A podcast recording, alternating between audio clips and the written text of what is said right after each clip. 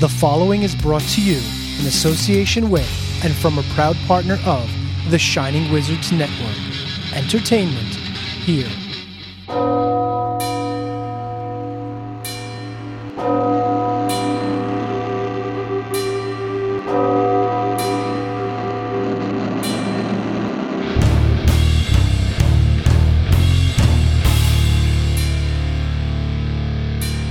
Welcome to Radioactive Metal.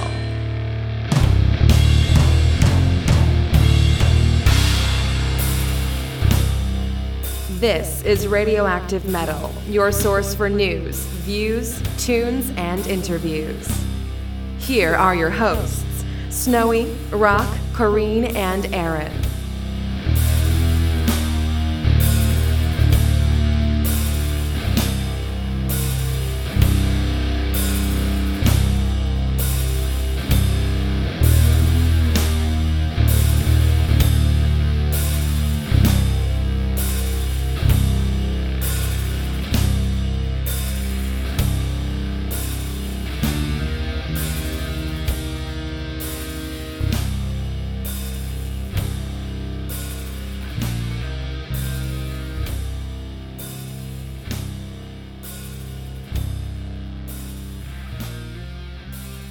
Horns up, everyone! Welcome to a Like a Beast episode of Radioactive Metal.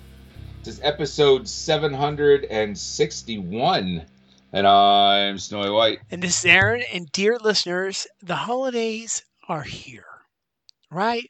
So many holidays between October and the end of the year.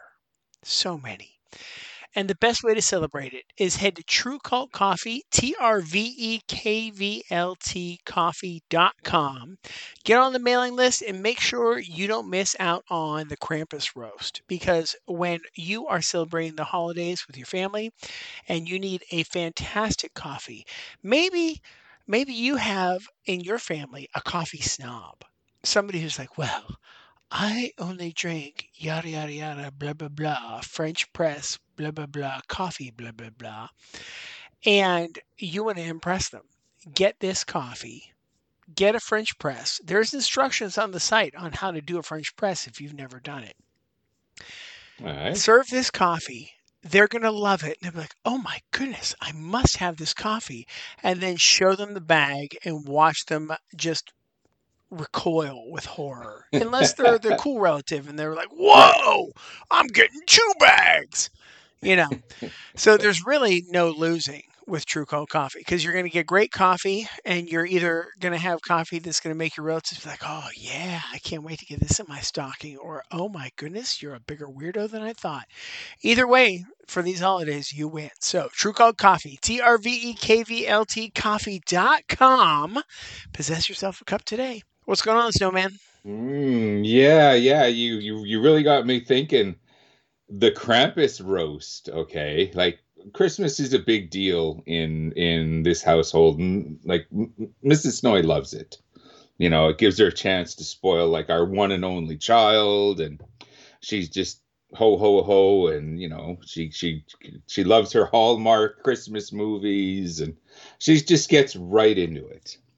Dude, I so love the Hallmark Christmas movies. I am such a sucker for them. I have several that I have to watch every year. Yeah. So let me let me ask this: Does Mrs. Snowy watch um, the Santa suit with Kevin Sorbo? Oh no, not Oh. she. She won't touch anything with with Sorbo anymore. Like she used to be a Oh, big because of the stuff. Because he's yeah yeah. She's she's kind of she's kind of done with him. Well, chip the ice off her heart and enjoy the wonderful Christmas sentiment. Uh, like put your put, put politics aside, right? And and I I say that because you know how many times over the years have there been a ceasefire for wars during Christmas? She can take one day to enjoy a Kevin Sorbo movie. That makes sense. It's not gonna kill that, her. That, that makes sense. It's Yeah, not gonna yeah. kill her because it's it's it's one of my favorite favorite Hallmark movies. I love Mm, that yeah. one. Miss Christmas is another one. Got to watch that one. You know, those those really aren't my thing, but they there have been a couple times where uh, where she's sitting down, she she wants to watch this, and I'm kind of like, no, I don't want to watch this shit. Oh, starring Erica Durance. Okay, I'll watch this. See, sure. see, it on. and then she gives me that look. You know, like, oh yeah, you didn't want anything to do with it before, but now that there's a pretty girl in it, oh yeah, you're you're all about Well, it. yeah. Now. Well, it's like, yeah. Duh. Why why else would I watch this? Yeah. okay. So, is Die Hard a Christmas movie in your house? Um, you know what? I never thought of it as one. Like it's it it's not like okay, it's December, we have to watch Die Hard. It was just kind of like a shoot 'em up in um that happened to be on December 24th and that's that like whatever people say about this. I think it's one of those in it's one of those in, internet things, right? That doesn't need to exist. Right. yeah, you know, because there there's so much so so many so much Facebook controversy and all that. Like, oh yes, are are you a Die Hard is Christmas, or are you a, one of those assholes that say Right. Die Hard is without Christmas and all? It's like, come on, people. Well, what I love is there is a movie called Love Hard because you said, you know, hot girl. I can't remember the actress's uh, last name. Her first name is Nina, and I, I adore her, but I haven't been able to really find her in anything else. Um, but her co-star, you know, the the the leading male, Jimmy O Yang, dude, I follow him on Instagram. He is hilarious. His comedy specials, I've seen him in more stuff than I realized before that movie, and I just have such an appreciation for him as an actor. And I, I think this would be the Christmas movie that you and um, Mrs. Snowy could come together on, uh, because like these two come together, it, it's almost like oh, it's a little like a Cyrano de Bergerac kind kind of thing, you know, where you've got the guy telling, uh, you know, like well, in this case, telling the girl how to get this other guy and and Mhm. mistaken identity, catfish, and all this sort of stuff. But the premise is her favorite Christmas movie is Die Hard. Ah, His favorite Christmas movie is Love Actually. And neither one of them are technically Christmas movies. Like that's the genius, right? Because because Right. they're they're both movies that just happen happen to happen around Christmas. Like Christmas is not important to either story, you know. hmm And um, so that's why the movie is called Love Hard, and it's on Netflix. I won't spoil anything else for you, but it's man, it's super fun, dude. all right. Yeah. And I can say both Love both Nina and Jimmy, uh, phenomenal performances. Like it, the, from the moment I first saw it, I'm like, oh yeah, I have to watch this every Christmas now. like every Christmas, is really good. Right on, right on. We actually did enter officially because today is a holiday.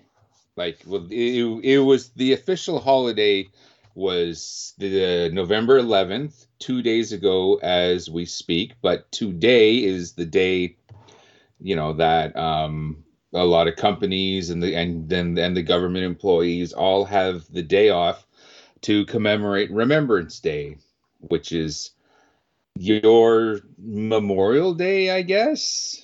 You know, like it's to honor the people, like the brave soldiers that that made that ultimate sacrifice for our freedom and all that. So I guess it's it's it's your it's your your your yeah, it's your equivalent.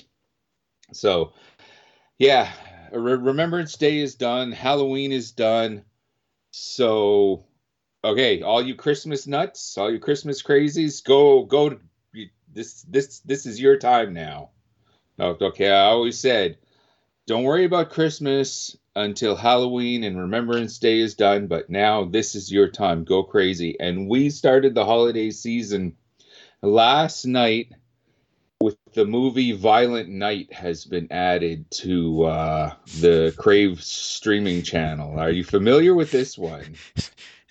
No, but I'm gonna guess Santa Claus kills somebody. Well, well, yeah, it said okay. Yeah, David Harbour from Stranger Things is actually Santa Claus. It's not like you know Okay, Silent Night, who's he Dead- playing Stranger Deadly Night. Things? Is that um, Um, Jim. I don't remember his name, Hopper? but he was The he sheriff? was uh I think so, yeah. He was Winona Ryder's boyfriend for Okay. a while there. Yeah. Okay, well he's the he's he's he's legit Santa Claus. Okay, and he gets while he's delivering toys and all that, it, he gets mixed up with this in this Die Hard situation. Okay, where there are these hood these hoodlums are are trying to rob this rich house, this mansion, and like yeah, it's it's it's basically Die Hard with Santa Claus, except it's twice as violent. Okay, the language is twice as bad. Um, the cast is is phenomenal, and I found out today it was shot up here, and I have Oh, a friend wow. that has yeah yeah it, it, it, it was shot in this area, and apparently I have I have friends fr- friends of a friend that were extras in this film. Dude, that's cool. Yeah, yeah, yeah. Vi- Violent Night, it's called. Okay, not to get it mixed up with um, Silent Night, Deadly Night, or anything like that, where it's just a psycho in a Santa outfit. Although I definitely recommend the original Silent Night, Deadly Night, and the comic books because they're just slasher classics. Well, since we're on the subject of horror movies, like I keep thinking about how Winnie the Pooh is now public domain, and they did Winnie, you know, Winnie the Pooh, Blood and Honey. hmm I'm disappointed that the first one wasn't um, called Winnie the Shit, because you remember that old joke about, "Hey, Johnny, Uh. we don't, you know, we don't say baby words. Okay, it's Winnie the Shit, not Winnie the Pooh. You know, like, like, like where, where's the smart asses anymore? Yeah, they're there. They're there. You just got to know where to look. there- no, but there's not enough. Like it, they used to be everywhere, and it just and everything was just funny all the time. Now everybody is just like convinced it's doom and gloom and dark, and oh, this like there is. Uh, we still don't know the details, but um, one of my son's friends from theater is like, "Oh my god, I almost died," and I'm thinking, like, "Holy crap, what happened?"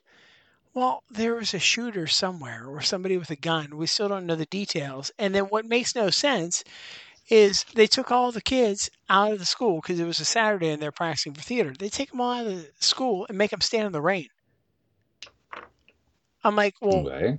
why would you put them outside if there's somebody armed? Because now, like, wouldn't that be easier to shoot people? Like, I, I, I don't understand what happened, but she didn't almost die. She didn't even see him, and it's just this, this gloom and doom darkness. There's somebody with a weapon within a thousand miles of me. I could die at any moment. Yes, yes, you could. Not necessarily because of that, but yes, yes, you could.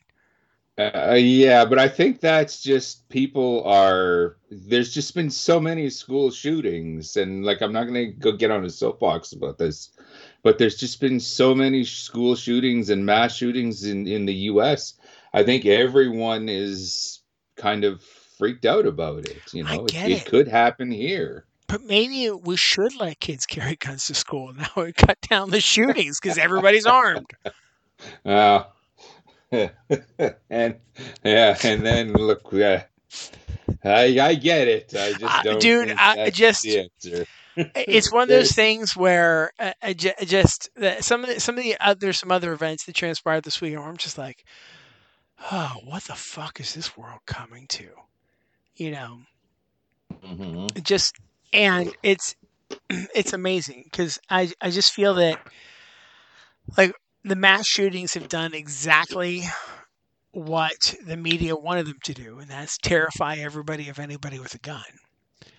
And that doesn't have to be the case because, you know, saying that anybody with a gun is out to kill you is like saying that, you know, everybody uh, who is, is a certain ethnicity is out to rob you. Mhm. You know, like it's it's it's the same thing, you know. But uh, I yeah. I believe like I grew up in an environment with my dad and my brother were hunters, right, and your and dad's brother military. still. And he was military. Yeah, yeah. Just you. I mean, he didn't have any military issue rifles at home or anything like that, but there was always lots lots of shotguns in the house and all that. There's, but he kept them locked up, ammunition locked up away from the guns because of grandkids and all Right. that. And he was, you know, like I, I got no problems with people owning guns. There's Yeah. just certain, you know, like there's, but like, but my dad and my brother are, you know, are are mentally equipped. Yeah. You know, to own a gun, and I think that's what what the issue is. Nobody is telling all of the American gun nuts. Nobody is telling them, "Oh, we're we're going to take away your guns." No, we just want the the people that have are potentially to do another school shooting or mass or mass shooting. We want to be able to weed those those those people out. You you know what I'm saying? Well, yeah, but and see, nobody has a a problem gun. with that. It's the other bills that they want to sneak through, you know. And then people will say that, and then they'll be like, "Well, I don't see why this person needs to own this type of weapon." I'm like, okay, like I I can understand your concern, but again, if they're passing the background checks, what's the problem? You know. Yeah. Yeah, and, are we doing a good job with the background checks? Because I, dude, I will never complain about a background check. I think that is hugely important, hugely Mhm. important, and I think it's overlooked. yeah. And also, I think before you can purchase a gun, you know, while the background checks are happening, you should be required to attend X amount of hours of gun safety training before even purchasing it. And be able This to demonstrate exactly- a proficiency with um, handling it for safety and also like that you can handle shoot clean all that stuff. Like like that's that's how i feel about it you know? Right, right. And that's exactly what the quote unquote libtards are all about when No, it no, comes to this. it, it's not well, though, dude it it, it depends it and and it depends on the liberal that you talk to but most of them are of the uh, i don't think we need any guns i'm like you know or at least most of the ones i talked to let's put it that way oh, you know. okay, okay. That's and, and I'm just like, oh goodness gracious! I just, I, I feel like I am just always in the middle of two parents fighting down here. You know, uh because you're the rationally thinking person. yeah, and uh, trust me, anybody who knew me in high school would never have pegged that one. You know, Fair enough. Fair enough. gracious, yeah, that that's what worries me the most. I'm like, how am I the one who's seeing clearly here? Like, what is wrong with all of you? You know, I think I need you both to pee in this cup. We're gonna go see what's going on. Um, Yeah. But anyway, Yeah. I digress. What's happening here? Yeah, yeah. Well, um, what's going on up here? Like I said, it's November 13th as we speak. No, okay, to all of our American listeners and anyone else north of Canada, it's not a frozen tundra up here. Yet. You know, there's not a not not a whole lot in the way of snow on the ground, but it's still a uh, good night for some Trve Kvlt coffee. And like I said, I'm definitely looking forward to that that Krampus roast. But right now, I'm having some fireballs here, some fireballs in club soda. I pulled out my old radioactive metal mug.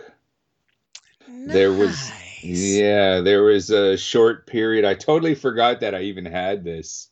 It was buried in the back of the cupboard and all that. But um yeah, there was a short period of time. I can't remember the name of the company that did custom made merch and all that, where you basically send them the design and then they do made to order uh like basically whatever, you know, with that that that design that you submitted. And rock our former co-host he jumped jumped all over this and yeah ended up buying a yeah i had to buy my own merch.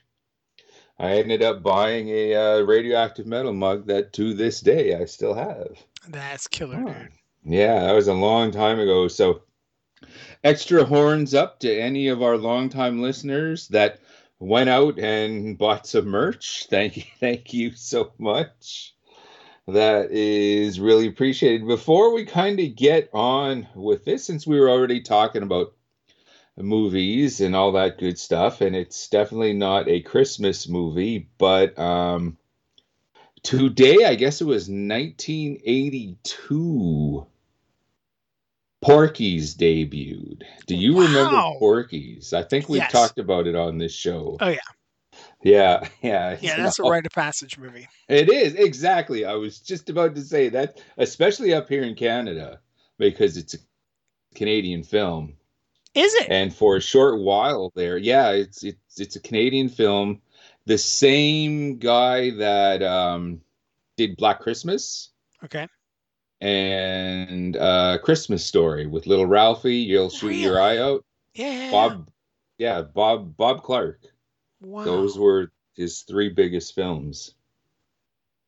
Yeah, and you're you're absolutely right. Like when I was a kid, okay, it's like, did you see Porky's? Yeah, yeah, I got yeah. I, you know, it's like it was spoken in hushed terms, you know, when when you were when you were a young Canadian, and so yeah, it's still still one of my all time favorite films. I think maybe I'm gonna commandeer the TV. I have it on DVD and a bunch of the streaming channels as well. So I think I'm going to commandeer the TV and give Porky's a spin. But before we do that, we'll get to the business at hand here, which is our mandatory metal segment for the good folks at Trve Kvlt's Coffee.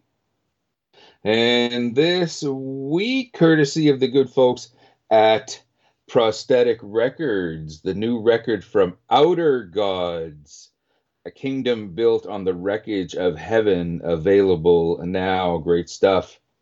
This is Into the Howling Void.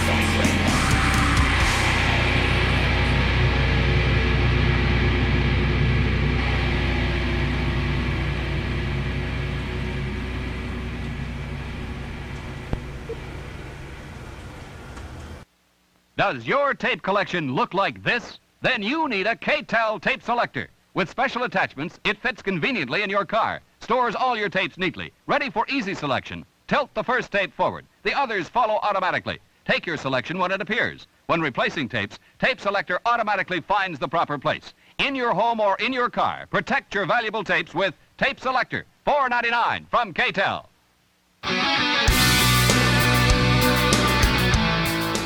We've been very busy this week. Here's our metal fix.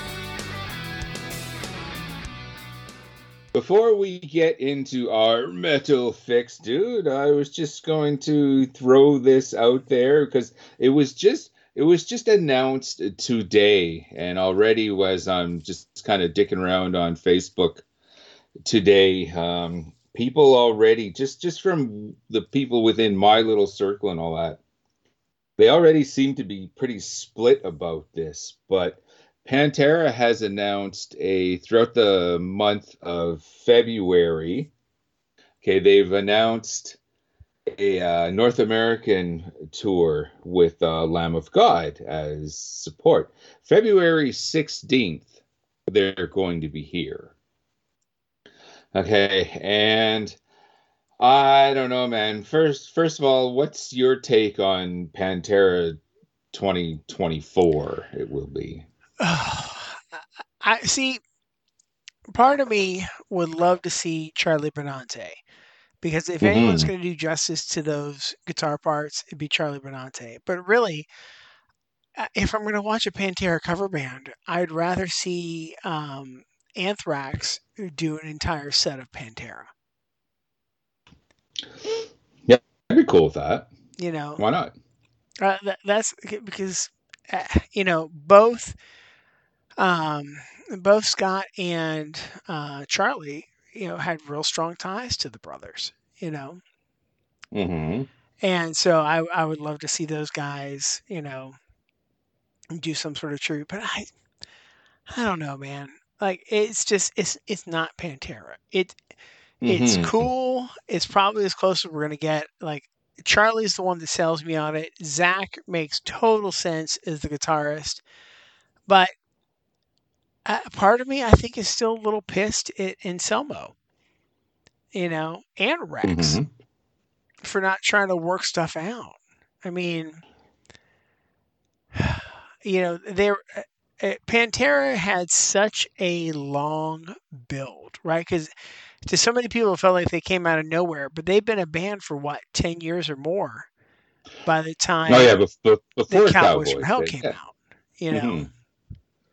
so I yeah, don't think I I don't don't think anyone counts those '80s hair metal albums. Though. but it's uh, they they were still you know honing their chops, going through all sorts of stuff, and you know, hmm hmm See, I'm not totally con- like I like I've kind of resigned like because I'm done, pretty much. Okay, like the idea of having to deal with fucking Ticketmaster and the you know the big corporate arena and all that. I'm I'm kind of at my wits end about it. Like it's been a long time since I was since I went to a big arena show, and I wouldn't be surprised if I never do again. Okay, so that's the first strike okay, against this. Me personally, like I I'm seeing a lot of sentiment of okay, yeah, this is just a Pantera tribute band, which just a couple days ago at Bulldogs there was a Pantera tribute show. okay, which I never took in, but it is what it is. Um so I'm I'm still not a hundred percent on calling this a Pantera tribute. Like you do have Anselmo, you do have you do have Rex, and like like so Rex said, is definitely playing it full time because he left for a while, Mhm. right? yeah, no, he's back. Okay, He's back. So it's 50-50. Okay, and like there's no original members of Napalm Death left. Okay.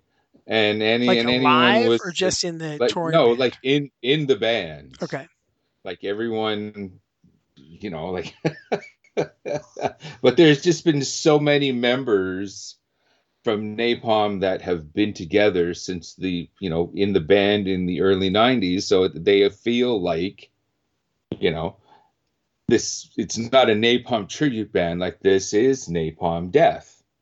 Okay now obviously it's kind of a different story with pantera because there was only four members and all that but with having Zakk on guitar and all that because he was kind of so strongly connected to pantera i can kind of okay you know but it's just there's just too many things okay against this show. The at, at the end of the day, the only real thing pushing me, if I was to take this in, is to watch Charlie Benante pound the skins, man. Yeah, like same for sure, for sure. Like that. That's really the only selling point. I think it's it's a moot it's a moot point for you because I checked all the dates, and there's only like 15 all throughout the month, so it's not like they're hitting the the tour really hard. Um, but yeah, sorry, man, like nowhere near you. And I love how you checked like you thought there was even a chance.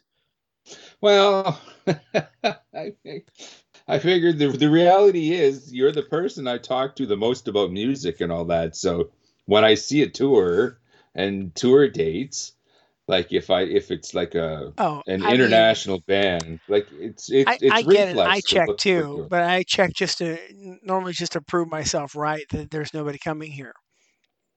But what I what I think is funny is like um, Corrine. She'd always say, she's like, because I would always say all the time, like nothing comes here, and she would always be like, "Ha, see, this show's coming here." I'm like, um, Corrine, that's four hours from me. Where do you live again? Yeah. And I'd tell her, "Okay, I got it."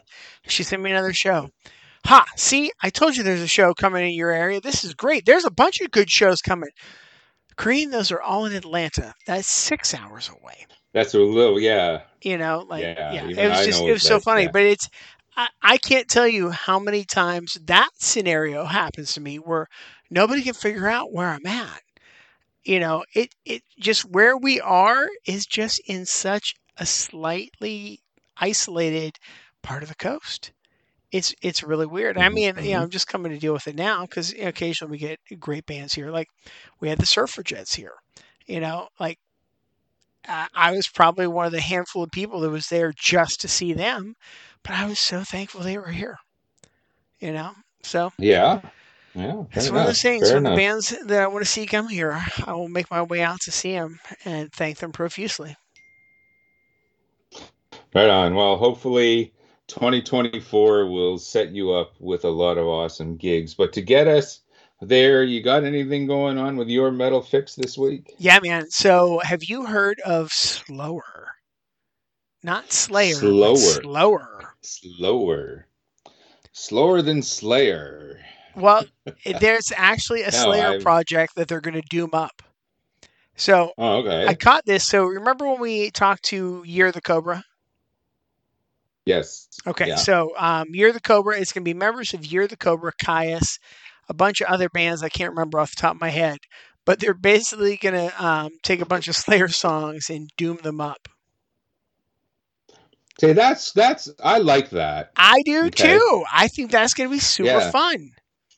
That that's how you do a proper cover.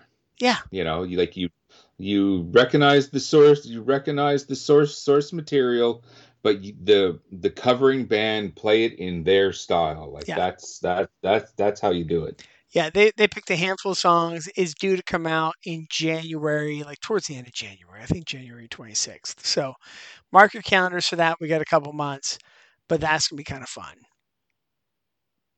Right on. Excellent. All right, so check this out. So I think I told you, I don't know if I was talking about it on the show, but um, I have a friend that, you know, in, in the 90s, you know, we hung out all the time. And I'd, I'd only met her like, I think in the summer of 94. And I took her to her first uh, mosh pit show. And that was the Rollins band with Helmet and uh, Sausage, you know, uh, Les Claypool side project. Right. Um, and that was a, a you know a big moment. She'd never done anything like that before, and then she's you know since been to all sorts of shows, and you know she was always proud of that moment. Well, it came up because she texted me out of the blue. She's like, "Hey," she's like, "I just took my daughter to see Cannibal Corpse," nice. and I'm like, "I'm so proud." She's like, "And I was in the pit." And I mean, Holy oh, shit, see, she would have to be. How old would she be now? Yeah. Um, well, let's see here. I was always older, so she's probably easily, easily five years younger than me. I think. so 45, 46, 47. Yeah, somewhere in there. You know, probably like 45, 46. Easily five years younger than me. But um, Right on. yeah, yeah, it was just it was great. She's like, yeah, I got in the pit. And I'm like, oh man, it just that makes my heart you know so happy.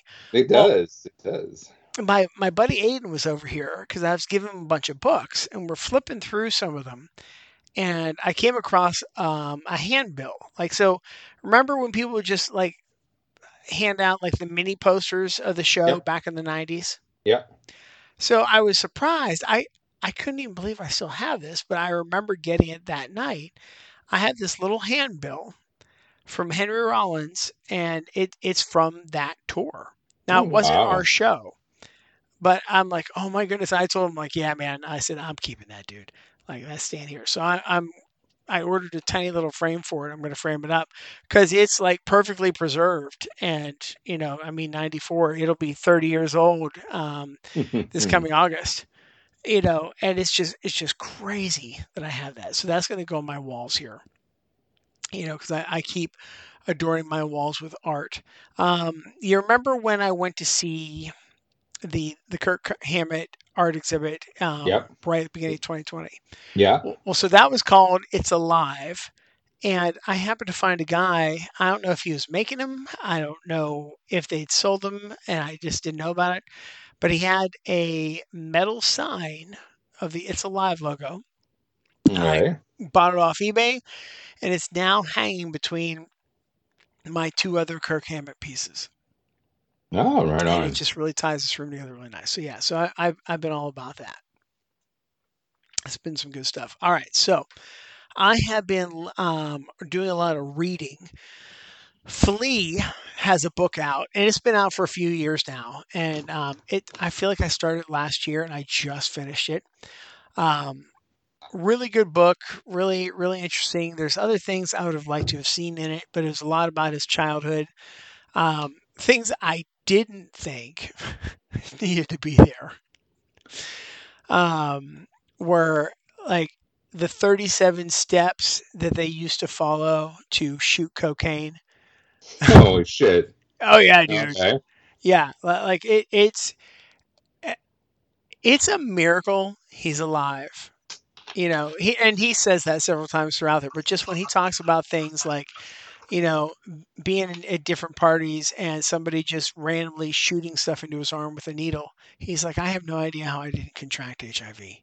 Wow. You Yeah. know, it, enough. it just it's Uh-huh. a miracle, like absolute miracle. Like all the things where you know he should have been dead a thousand times over.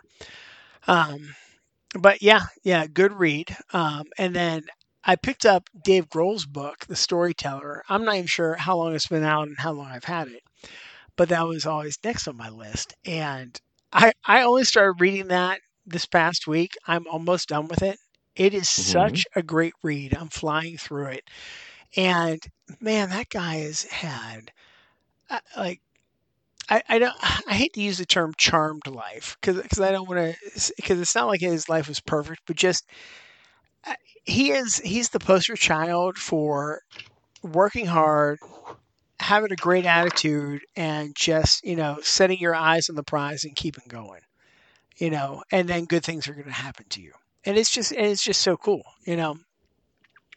Like he talks a, a, a little bit, but a very little bit about uh, you know Kurt passing and all that sort of stuff, and j- just the little bit that he talks about it, it it shed more light with what he said um, about like Kurt and what was going on in the '90s. Because I think I've been pretty vocal that I can't stand Kurt Cobain and Nirvana, but after reading this book, I'm like, okay, now I kind of understand. Just based on the things that he said, I'm like. Okay, it makes sense that he made these comments. I need to stop being so fucking harsh.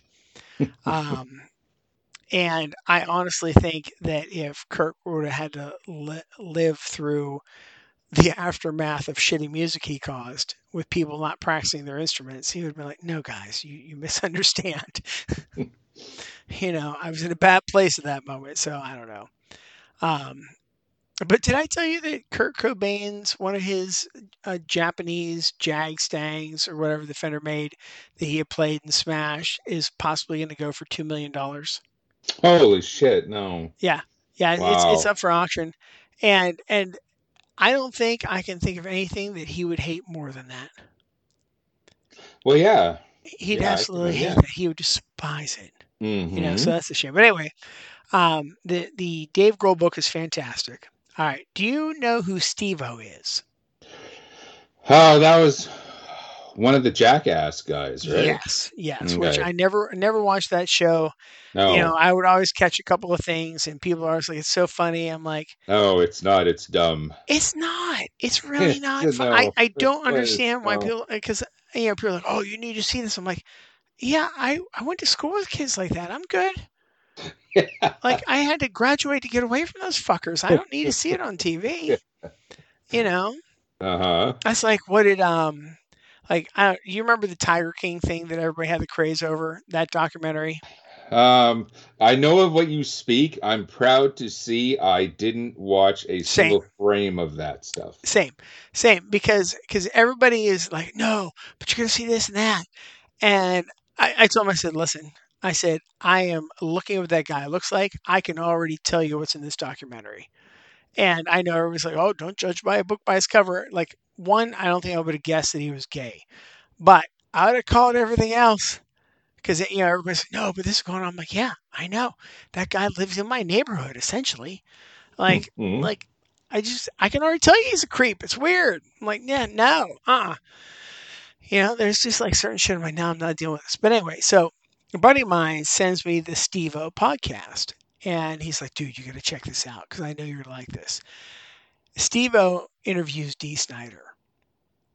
Oh, okay. It's so fucking good, dude. And and this that I'm just convinced that like there are certain guys that are just never gonna have a bad interview, and Dee Snider's one of them because he can talk to anybody. Oh, yeah. And and Dee Snider, you know, because I mean, he is known for hair metal, and but he can do anything. He's kept making music. He's kept doing other stuff. And Steve-O says something like, "Oh yeah, well I went to see Cannibal Corpse." He's like, "What year?" And he's like, "Oh, 2006." He's like, "Oh, Corpse Grinder was on vocals at that point." He's like, "Yeah." He's like, Uh, "We we Yeah. call him the Neck," you know. uh-huh. And he's like, Yeah, Corpse Grinder did a duet with me. And I'm like, Wow. Like Dee Mhm. Snider just never never ceases to amaze me. And I love I, I just I, I love Dee Snider's take because they're talking about like the Senate hearings and censorship. He's like, listen, he's like, freedom of speech doesn't mean saying anything you want without consequence. Mhm. He's like, freedom of speech means having open discourse and not being shut down. You know, talking about being anti-censorship and stuff like that. And and I'm just like, oh, you know, like like that's we need to have more people talk about it because because because we've gotten to this point now where you know the side that says they're against censorship wants to censor things the other side is saying and has everybody convinced that? Like oh well they're trying to do this. Well we need to stop them from talking. Like but that's still censorship. Do you Mhm. believe in censorship or no? You you can't tell me you want to silence something and never have it be allowed to, to, to be heard seen thought of and then tell me you don't believe in censorship because that's what censorship is you know Agreed. Agreed. f- freedom of speech means hearing shit you don't like or agree with Mm-hmm. Yeah, yeah. dealing so with it when on this show, when I say, yeah, I'm not playing Burzum, I'm not playing some Nazi fucking black metal band, I'm not playing Skrewdriver and all that, that's not censorship. No and, because you you're making a choice I'm making a choice of Yeah. what appears on our show. Like you leave the the um the playlist up to me, you know, Yeah. and I there's no way like any of these bands are being on our show and well you know, you, that's censorship isn't it no No. oh i'm no, we're, there's we're no, there's nothing wrong with that, right? that's right we're making our own decision as to what we want to support and Yeah. and, and Forcing you to play it will be wrong, right right? And forcing forcing it to never be heard again would also be wrong. And quite honestly, I think if, if we try to censor stuff like that, as much as I fucking hate it, and I won't listen to anything like that either, like because I'm aware of those bands, but I refuse to listen to any of it. Mhm. Um, if it didn't exist, would it just be doomed to repeat itself?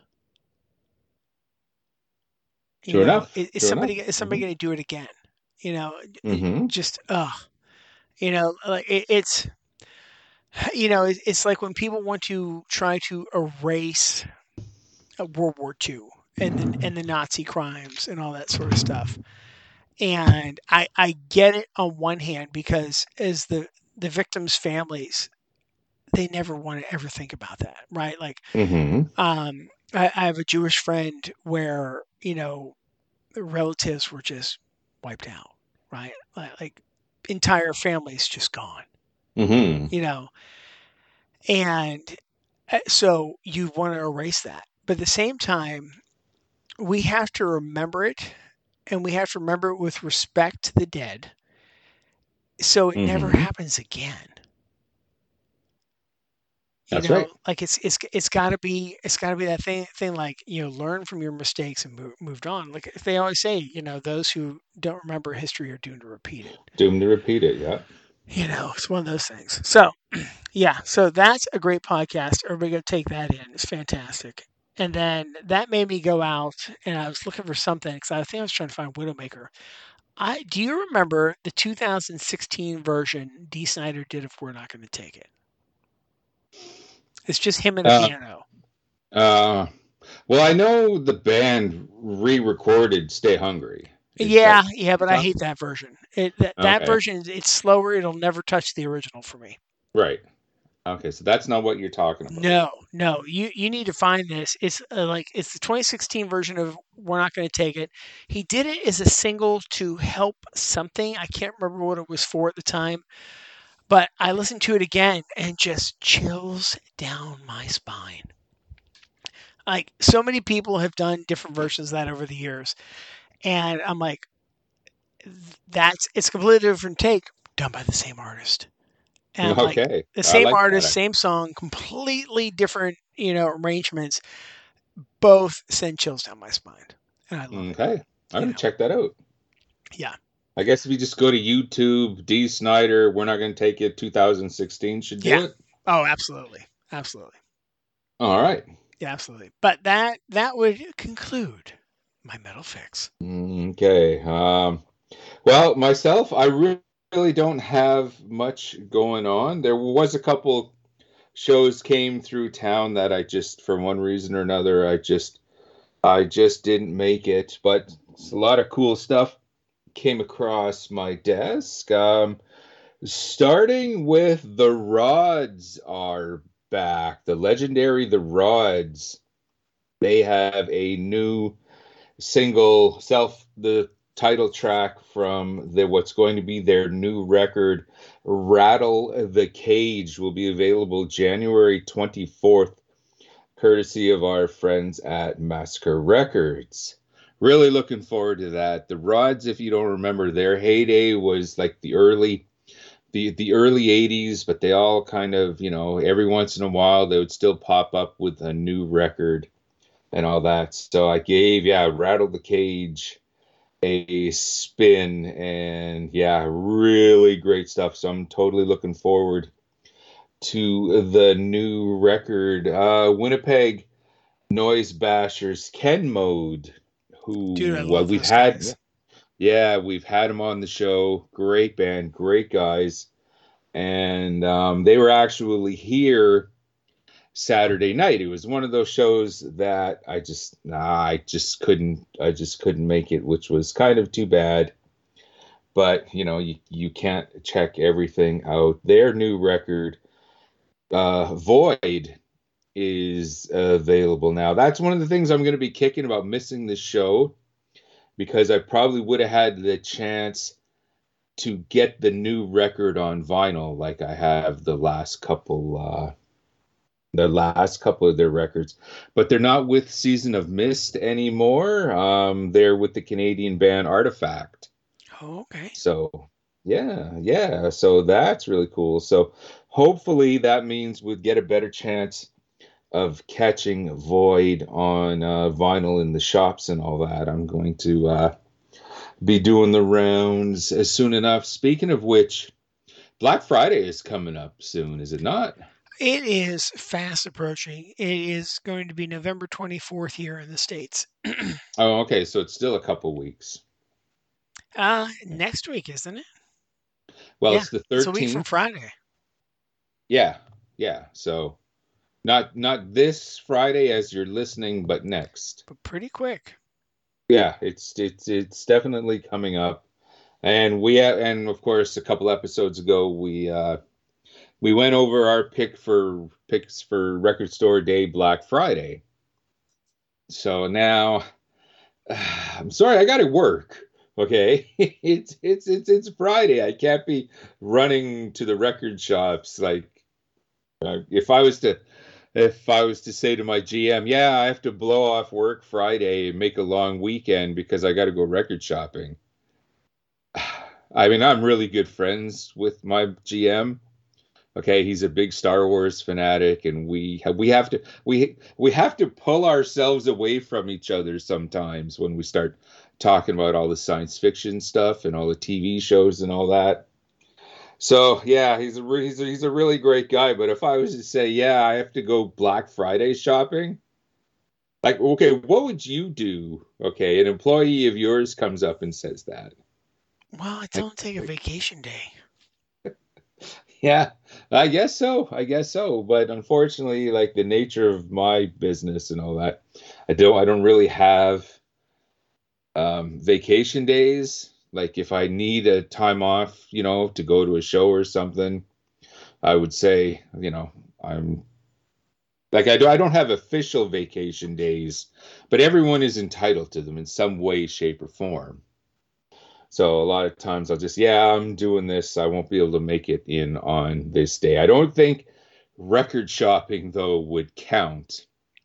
Like I've I've blown off work with my GM's blessing to go and do interviews for this show and all that because he thinks it's cool. But yeah, record shopping.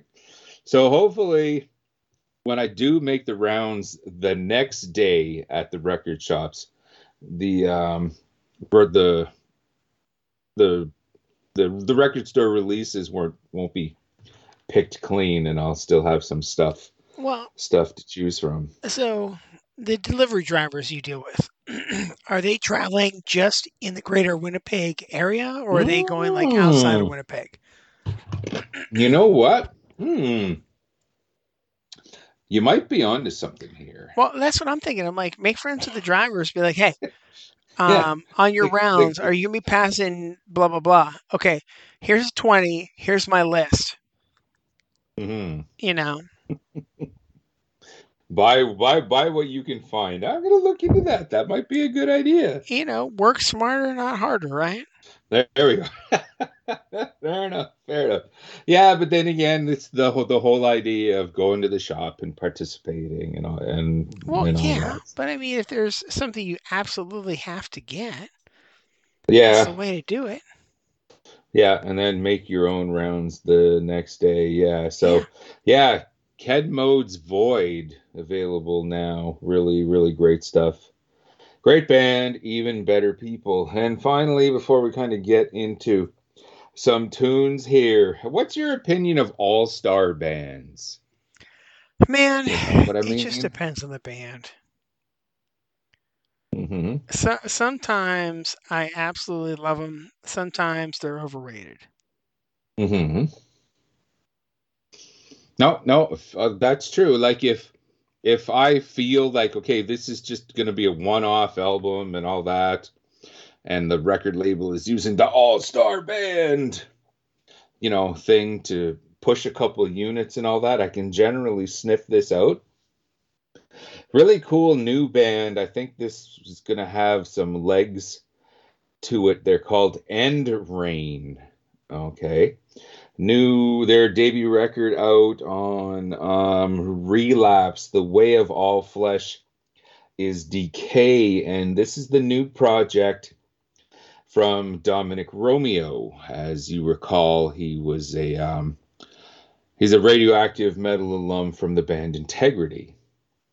This is his new project, and it also includes current and former members of Okay, make a sandwich, get comfortable, okay, but members of Pig Destroyer, Exhumed, good good buddies there, of course, All Out War, and Bloodlet. Like that is definitely a uh, a resume, and I'm really digging, you know, the end result. So I was giving um, End Reign's debut record a spin. So we're gonna get to that, but I know, I know, you know.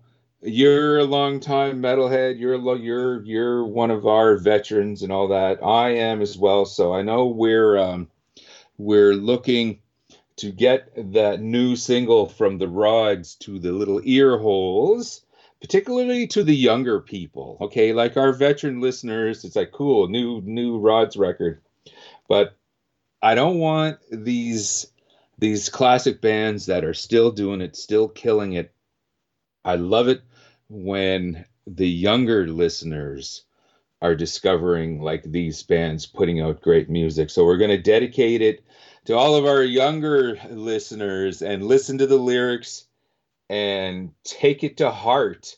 This is the Rods with Rattle the Cage.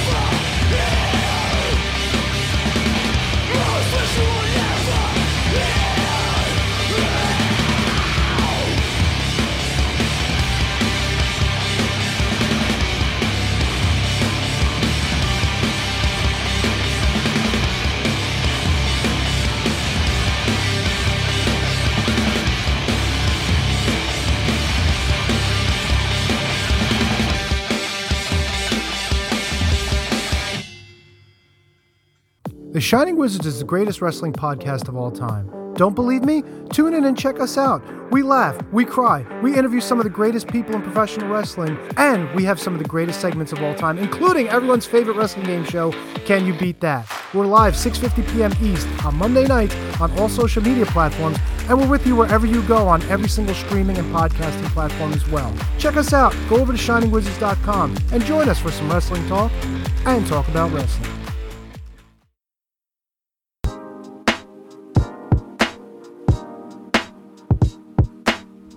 G'day, guys. My name is Thomas, one half of the Brokast Podcast. With our podcast, we go back and watch wrestling events from WWE, WWF, WCW, ECW, AEW, and many other wrestling promotions. You can check us out on Twitter at the Brokast. That's T H E B R O K A S T. And you can also download all episodes on Apple Podcast, Castbox, Castro, and many other podcast apps.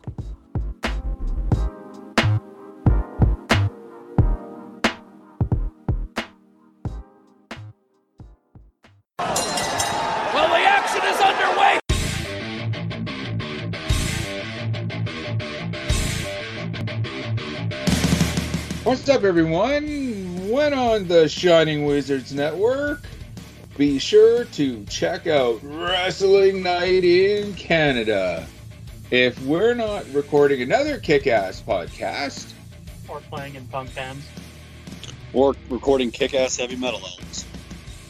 then we're sitting back, we're grabbing a couple brews, and going over everything to do in the world of pro wrestling. Because we're from Winnipeg, you idiots.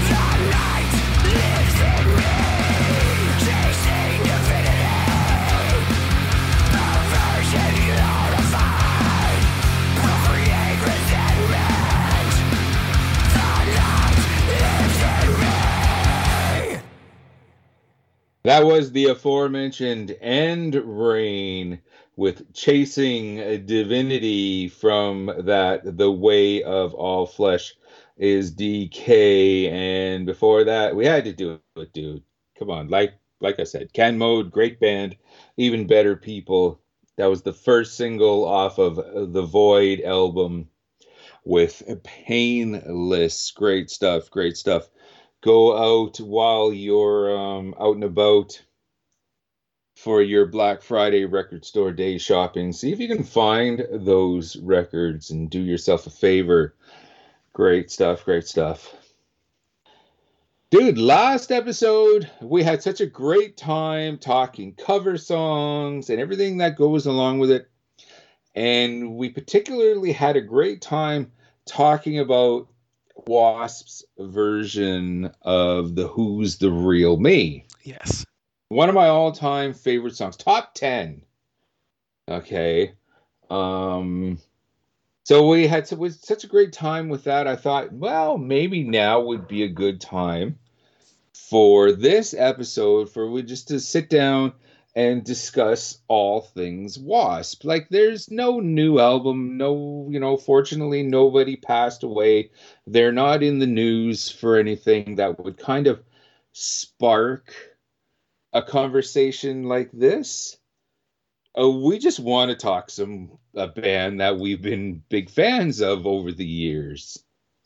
And now would be the uh, time to do that. So all things Wasp, and they've definitely uh, like not not so much now, okay, but when they first started, okay, Blackie Lawless and the boys, you know, they had the the topless women on the meat rack or on the on the on on the torture rack, and they would throw raw meat out into the audience and all that. They definitely were. uh you know developing a following and were you know on the minds and the lips of of not only fans but just just just people in general for the for this this controversy. But just over the years they just produced so many wicked songs where i just sub sometimes think the pomp and circumstance and the theatrics and all that maybe sometimes the music gets a little uh, lost. Lost in all in all that and wasp had so many great songs what would you say would be your all-time favorite wasp song or could, could you possibly have one Yes. Yeah. I, I can I can pick it out pretty easy and pretty quick. Blind in Texas.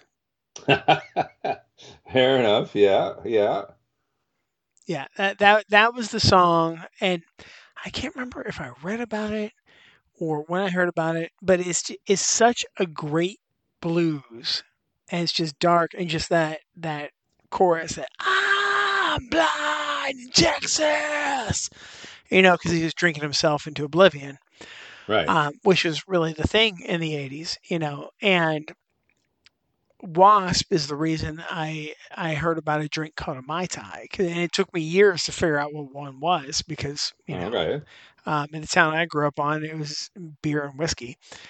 Mhm. Um, nobody knew how to make fun drinks, but yeah, man, like Blind in Texas. How about you?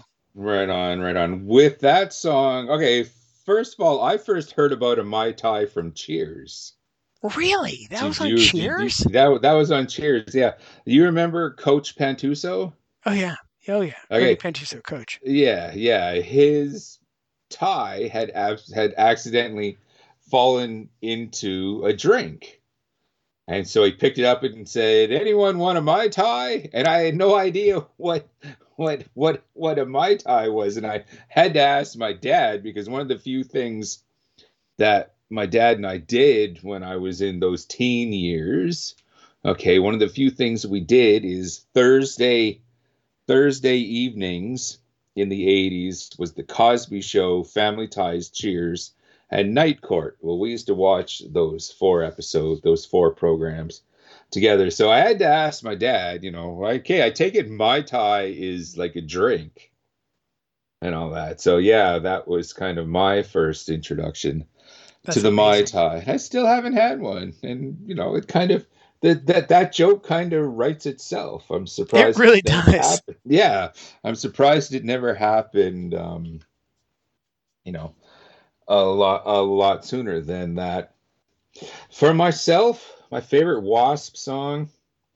Okay, I I already said last episode their version of the real me, one of my all-time favorite songs in general. So I'm going to go with another one for the purposes of this conversation from the Live in the Raw album, their live album. Yes.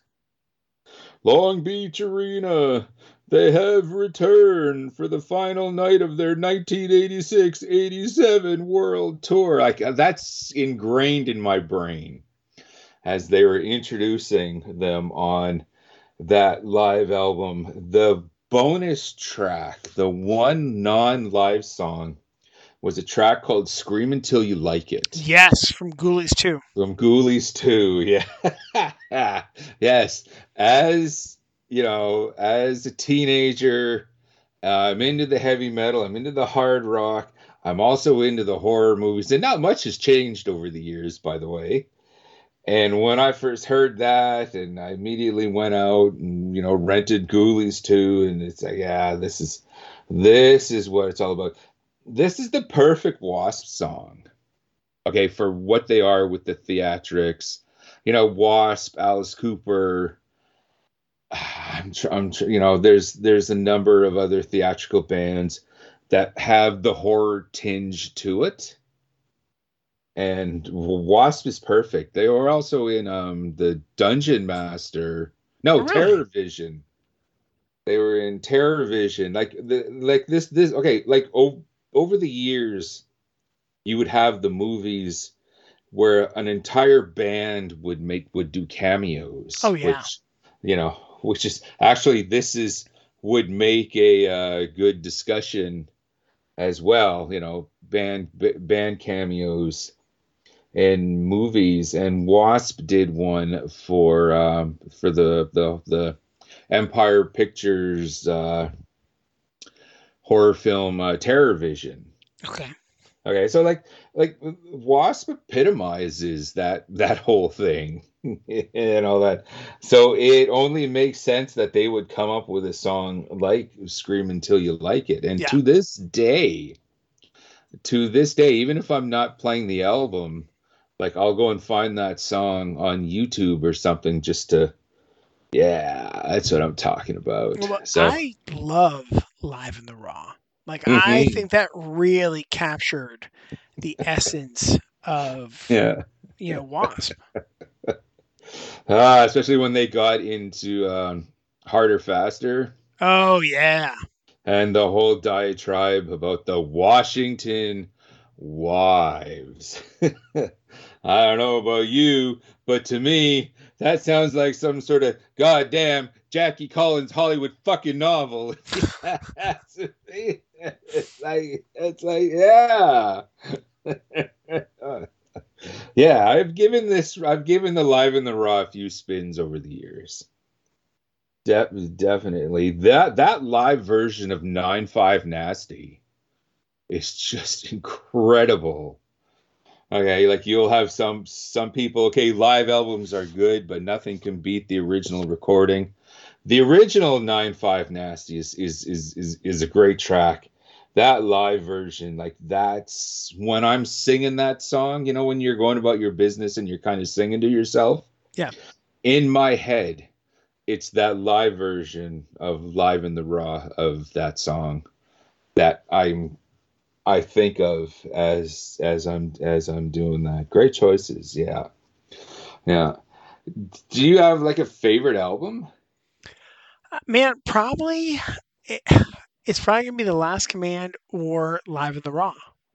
Oh, okay. Right, and and it's it's a toss up because again, like Last Command has Wild Child, Blind in Texas, um, you know, the title track, Last Command. Uh, man, even Widowmaker, right? Like uh, that I love. Um, and then I was trying to remember what's on inside the the Electric Circus. Yeah, so no, there, yeah. there's good stuff there, but but that wasn't the same. And then, um, but like live in the raw, and I think, I think this is the one my friend Becky, right? um, she was a big Wasp fan, and she lent me her copy of Live in the Raw, and Alright. we both just used to sing along to it, you know, and yeah, so much fun. Because I mean, opens with Inside the Electric Circus, their cover of I Don't Need No Doctor. Um, and then Mhm. into Love Machine. Hello, B. All I need is my love machine. And then Wild Child. Um, and then side two, the Manimal. Call me, me, the Manimal. Just everything on Mhm. this is just a banger. You know, I wanna be somebody, dude. Like the, Live in the Raw is such a great record, and it's really, I think it's really underrated. I think so too. I think so too. I think when people, you know, um, think of the great live albums over the years, you know, Live After Death, Absolutely, Worldwide Live, yeah.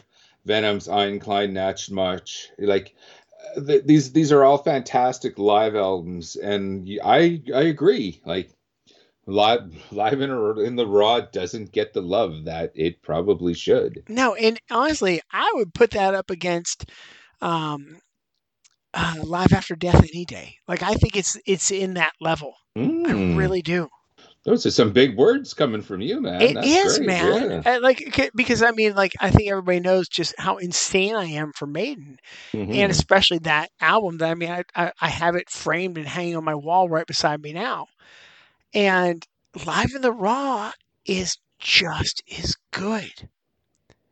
You know, just man, uh, like like because I, cause I'm with you. Like like you know, we talk about the '95 Nasty track, and you're like, some of these tracks are better on this live album than they are the recorded versions Mhm. and that's that's a sign of a great band you know when, it, sure. when it gets when it gets better live but i mean so like i said it's toss up between those two and then uh, obviously right behind him is the headless children hmm That's that's probably my favorite album. Although I have I have oh, probably over the years I have probably played Live in the Raw more as a whole than the Headless Children, but I just I just have this major thing for what Wasp was trying to do with the he- with the Headless Children. Yeah, they were they were a sex, drugs, and rock and roll band for those first three records, and that's great, you know. But they just decided, and I think I kind of alluded to this last episode. They just decided, like with the head with the headless children, I think it's time we grew up. You know, which is kind of like what Blackie Lawless was saying with this record, and it gave us, it gave them a number of awesome tracks, including that aforementioned cover of the Who's "A Real Me," even even even like the obligatory ballad. Okay, um, "Forever Free." Like I don't care for ballads, but if it's okay, no, I should because we've had. I remember we've had this conversation with our former co-hosts as well when I said that I don't like ballads. What I forgot to mention in that conversation was I don't like love ballads. I think they're I think they're insipid. Okay, they're designed just to pull at the heartstrings and to sell records. we're, we're about to go down a rabbit hole now because uh, uh, the smart ass me has to be like come on snowy you don't love Dallabnikufesin? okay, okay, but that's not that like okay, okay. that's, a heart-wrenching story a tale of loss yeah. she got hit by a truck yeah. Okay, see, that's not a love ballad though. I was Okay, totally- I didn't mean to um what I didn't mean uh or sleep with all your friends. Come on. That's that's a love ballad right there. Okay. Dal well, McFessin. well, And how can we forget um, Motley Crue's "All I Need"? uh, Oh, come on. What record is that from? I don't recall this. Okay, so here's why you don't know it, and I'm I'm gonna look this up real quick to make sure I don't get it wrong, because I'm pretty sure it's on "Girls, Girls, Girls." Oh, that's why. I don't think I have that. No, because because that like I know everybody loves the song "Girls, Girls, Girls," but as far as Crue albums, that's one of my least favorite records. Right? Yeah. So hang on, let me pull up the discography here. Let's make sure I've got it right. Um, let's see here. Yeah, it's okay. So it's called "You're All I Need," and it's the um, next to last track right before their cover of Jailhouse Rock. And to me, their cover of Jailhouse Rock wasn't even that great on this record. Like Wild Side, Girls, Girls, Girls, eh, whatever. Like did nothing Mhm. for me. But then a friend of mine turned me on to this song, right? And hang on, I, I again, we've we've got to do this right. Hang on, you need to hear the lyrics. You're all I need. Lyrics. I know, lad, this is a list of things you didn't think we'd be doing tonight.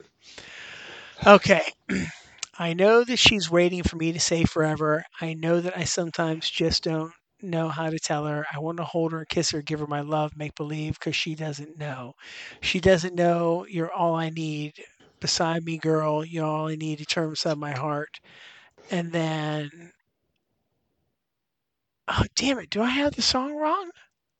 I don't have a clue, but I was fighting back. Oh, no, this one, hang on. That's White Lion. I'm like, there we go. Here we go. Ready?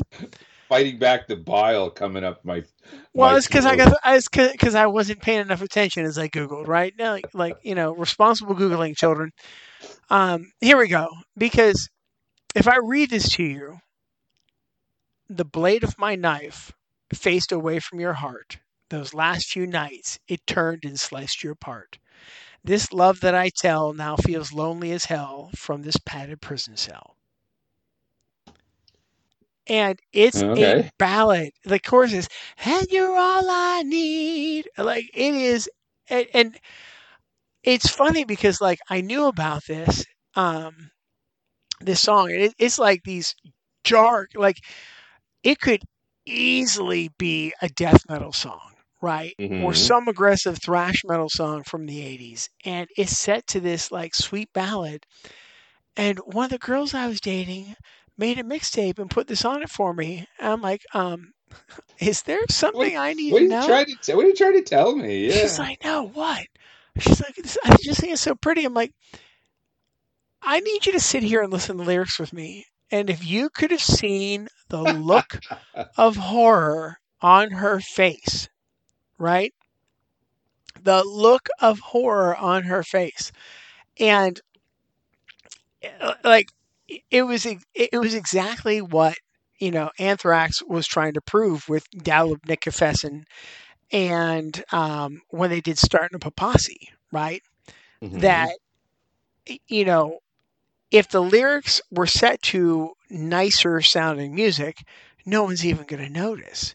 But because you don't like the aggressive guitars or whatever, like all of a sudden now it's evil and it's satanic, you know, Right. and that's why they did Starting of Posse as a country song, which is hilarious Mhm. you know but yeah like, like just to see the look of horror on her face as she realizes what song she sent to me you know on a cassette there um but i can't believe you of all people don't know this this particular one because this totally fits with your sense of humor.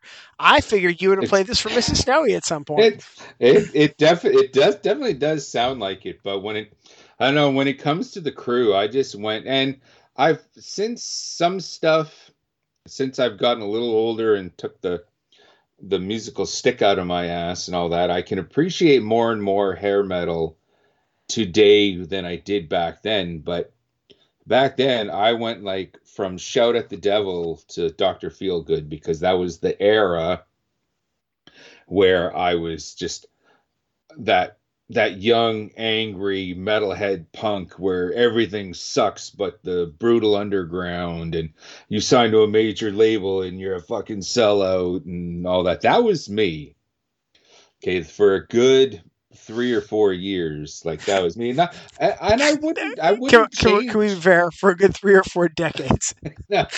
come on come on let's, let's be fair here No, no, no, no, and and I wouldn't change that that that phase part of me. I I, I wouldn't trade that for for anything. Those were really good times and really good memories. So I really don't have much, you know, connection to those two uh, those two Crue records. When you do mention um, white a White Lion ballad, I believe you said. Yeah. When just just give me when the children cry. Okay. oh, dude, that's such a classic. that is a phenomenal song. Okay, and what like and it and it goes with what I'm saying. I dig ballads. I can't fucking stand love ballads. And there were a number of ballads over the years. Metallica's one, Megadeth's um, "In My Hour of Need," Tet- no, in my darkest hour, and I still don't understand why everybody likes that one. no, I I cannot get into it. ah, well, I try. I like it's like it's like one of those things. Like every couple years, like okay, this is it. This is gonna be my year. No, you know, it's just yeah, can't do it, man. fair enough, fair enough. And you know, like I worship at the altar of Dave. hmm You know, like it just no. couldn't imagine the 80s as much as okay uh, like it was so divisive between metallica and megadeth i loved both bands Me too. uh, okay but i just couldn't imagine the 80s like without all that bullshit between the two bands Oh yeah, know? it wouldn't have been the same. yeah, you know, so so yeah, um so yeah, we fell off the tracks there. That's well, yeah, that's what makes this fun. it is, it is, yeah. So I get and, and my whole point to all of this from the headless children, the ballad Forever Free. Ah, fantastic song. You know, I like it's not it's it's it's not one of those songs like uh, you know, when I'm having a couple drinks before stepping out to a show, I'm pre-gaming, I'm listening to music at, at home and all that. Like I'm not slapping that song on because it is a ballad. Like I want a rock and roll song. I don't even when I, when when I'm pre-gaming, I'm not even really listening to a lot of death metal or thrash or or hardcore or anything. Well, you know, I'm listening to Barry Manilow. Ah, okay. The important thing, okay, I couldn't tell you a single Barry Manilow song now. Well, Okay. not now because you don't want No. to embarrass yourself. But No, you're you're sitting right beside your Manilow record collection. I know it. No, no.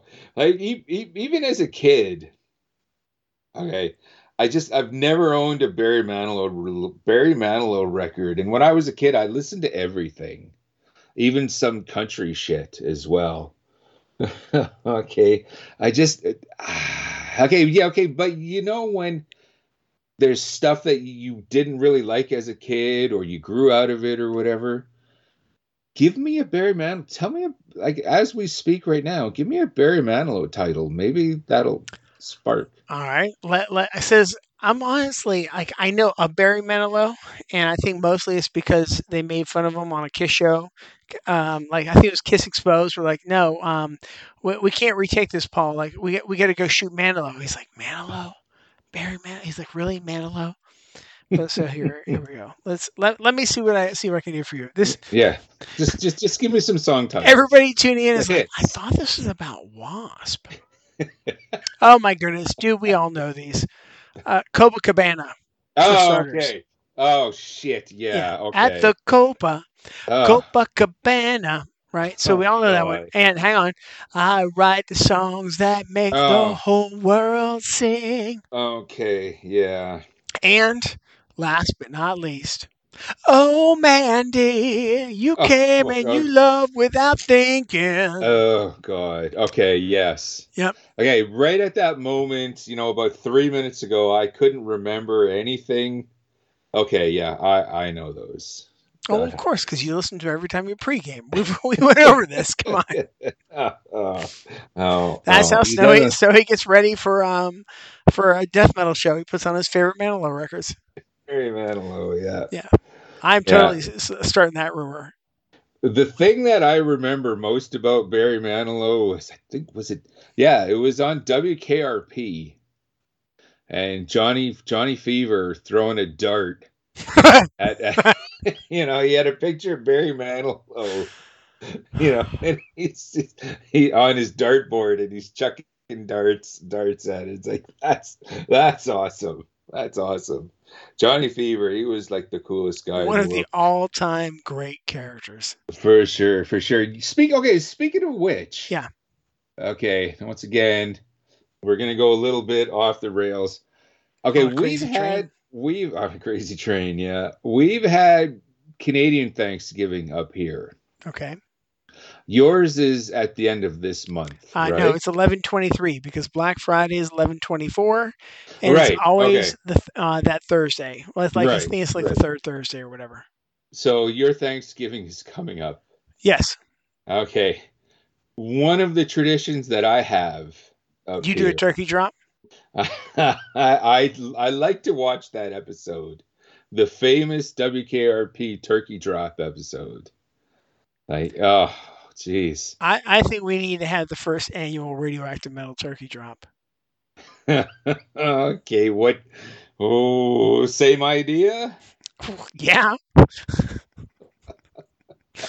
you know, Uh, uh, even even as a kid, okay, when I first saw that episode, and when you're a kid, you know you know Jack, you you know two things, Jack and shit, okay. yes.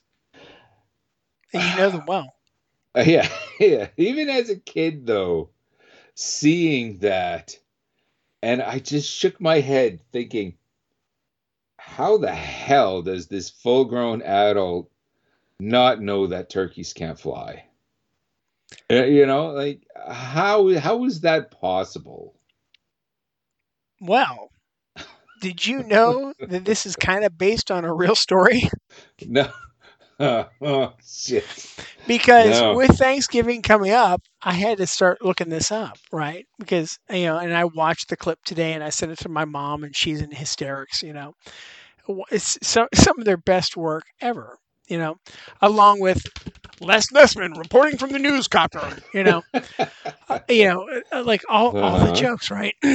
but apparently, it, there was a real story about people throwing turkeys from the back of a truck Wow. you know, like, like doing something similar. And so that's why they decided to do the turkey drop. Like, like, like Oh, they, you know, they took it to the extreme because that's what you do when you're writing a sitcom. hmm And I, it's to, to this day, like it has to be like in the top 10 of funniest episodes of a sitcom ever. Oh, it's definitely it definitely It has, has that to be. Yeah, yeah. One of the things that kind of and I mentioned this on the show before, probably last Thanksgiving we probably talked about this this this episode, but when when Nessman is doing, you know, the on on the scene reporting Yes.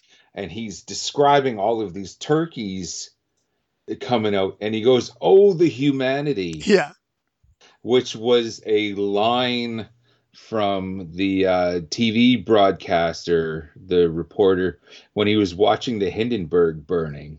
Oh, the humanity.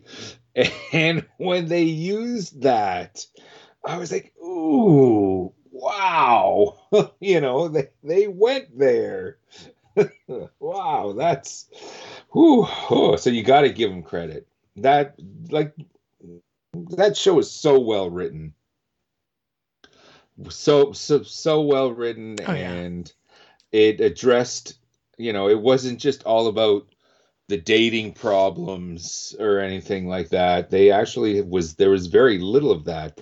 They didn't even they didn't even pull the trigger on johnny fever and bailey quarters you know with their uh, will they or won't they you know. They decided okay we're going to deal I In our Tra- own Travis way- and Bailey. no no Are you sure? No, it was. I'm sure. I Oh, do. damn okay, it. Now I gotta look that. Um, I'm, I'm. Um, I'm gonna. I'm gonna pull the curtain back a bit.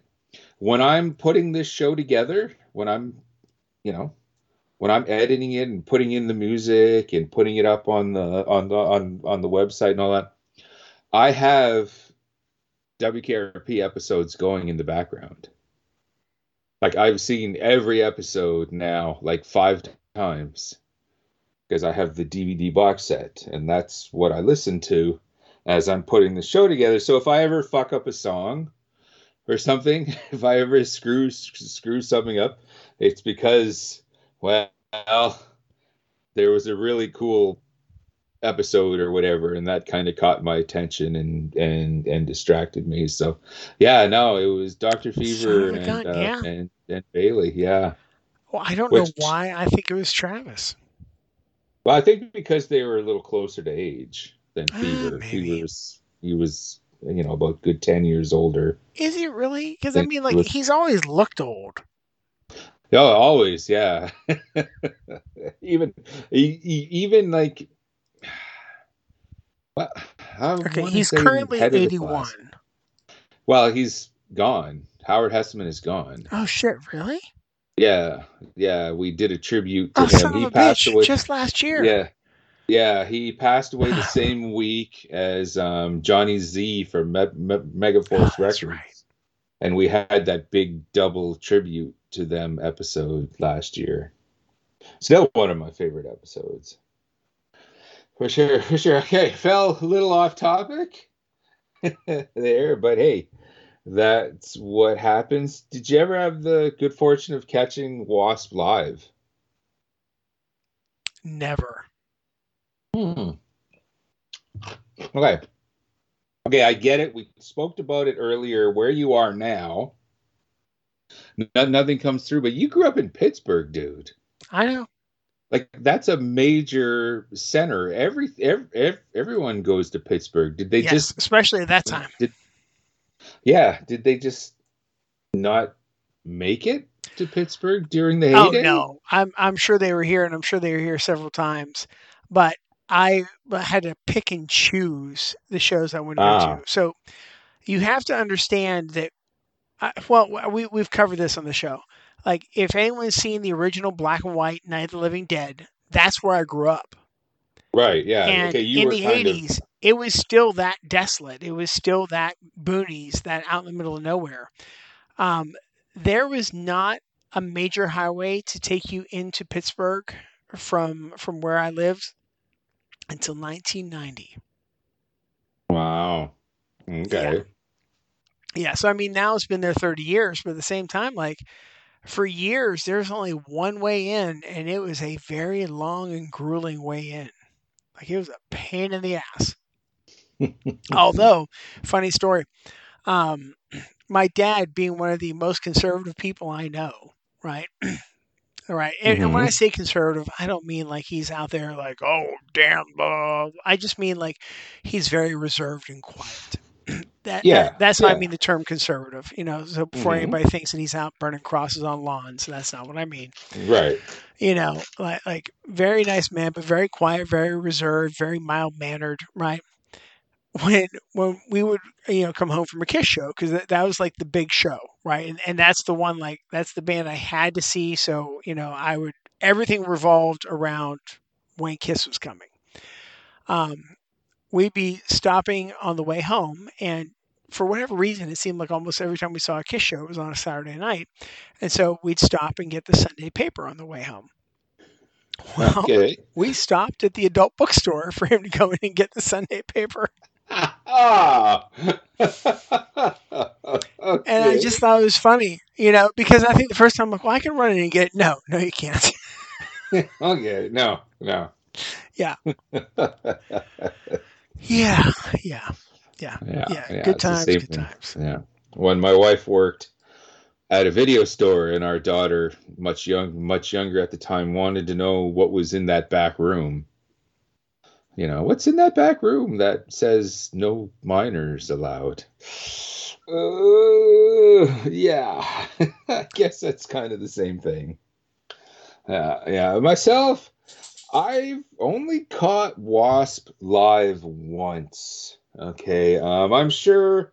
I don't. I don't recall this any any incidences like where where this kind of happened. I'm sure they came through town, either supporting you know in the mid '80s, uh, you know Priest or Scorpions or something. I'm sure someone will remind me. Okay, but the only time I saw them is was when Ninja Cat Productions actually brought them here and played one of our clubs.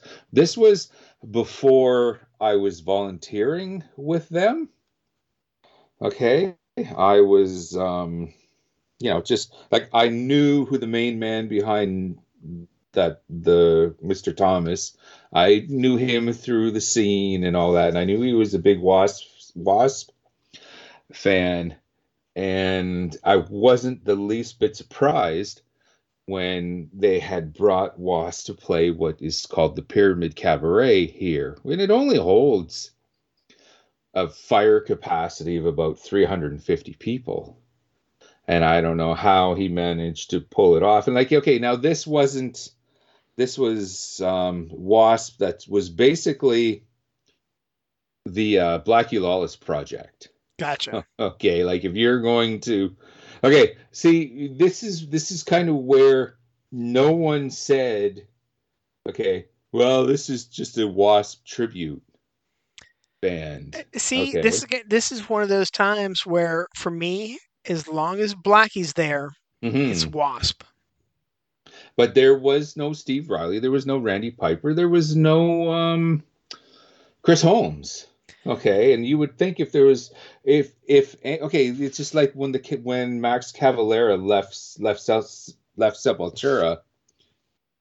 There, there, there was that sentiment: no Max equals no no Sepultura. Okay, I understand. Blackie's the vocalist and the front man. I'm actually surprised that there weren't a number of people like no Chris Holmes equals no Wasp. Okay. Now, if obviously if Blackie Lawless had left, Wasp would just dissolve. Right. Okay. Um so yeah, basically this was like the Blackie Lawless project, but I didn't care. It it was Wasp to me. I just never and- connected with any of the other members, you know. And and it's and it's Oh. weird how how that happens. Like so, like Texas Hippie Coalition, that is Mhm. Big Dad Ritch's band, and I don't even know who's in the band anymore. But I don't think anybody that I saw on the um oh whatever the I think the album was called Rollin'. It was the one with the single "Pissed Off and Mad About It," um, which love that record, right? But um, the guitarist at the time, Randy, I loved him to pieces. He was just amazing, and he was out shortly after that record and tour, and I just kind of fell out. I'm like, nah, like, like, because I just really identified with Randy as part of that band. The rest of them, like, ah, whatever, you know. But for me, like, Blackie is Wasp. is is Wasp. Yeah. No, and that's that that's fair. That that's like I said, you know, to me this was just Wasp. I just I just found it kind of funny how the rules apply to the rules that apply to some bands don't apply to others. Well, think about how, like how Ca- like Max Cavalera. I mean, he he's such an iconic and recognizable front man for so many Mhm. reasons, right? Like his look, the crazy dreads, Mhm. that voice sound, right? Like nobody sounds like him with his enunciation, his delivery, just the timbre of his voice. And then let's take into it his crazy guitar playing. You know, like that, those are three major things that typically are not all done by the same person. No, fair enough. Like Max, great friend of the show. We've had him on uh, a number of times. Hopefully, we'll have him on again if we ever start doing inter- interviews again. Great, great guy, and everything that you're saying rings true. I just think that Sepultura with Derrick Green, okay, continued to make some fantastic stuff Yes. as that as well. So yeah, it's uh yeah, yeah. Um for me, okay, checking out Wasp in this live environment. Like yeah, I I was front I was front row center in this in in this intimate gig. And yeah, it, it was it was absolutely fantastic. I'll never forget the time. His mic stand, okay, like just the way the the certain lights were now flash were now being put onto the stage as he applied this certain type of makeup and i wish i knew more about it. I'm just going off the top of my head now. The combination of this type of makeup and those lights yeah it made his face like glow. It made his face light up to where all you could really see on the stage was his face and his mic stand okay? He was actually able to ride it okay like he was able like the the Like stand witch. Fly it around Sorry? the air like a witch. He flew it around the room. like which well that that would have been impressive too but even more so than this but no no just like a um like a kid rides a uh uh, uh like a, a a toy horse outside of the drugstore you know oh yeah, yeah, that, yeah. that whole thing okay well he had on the stand he had um where he was like um not spikes or something but he had something on on the mic stand itself where he was able to put his foot on it and like bounce around and you know go back and forth and do circles and all that. He was literally riding his mic his his mic stand while he had this weird makeup on and it was just like wow this is this is something else. And it looked it looked like a million bucks but yeah not not it, not really you know like it was Yeah. just it was just this this wicked mic stand and some goofy makeup.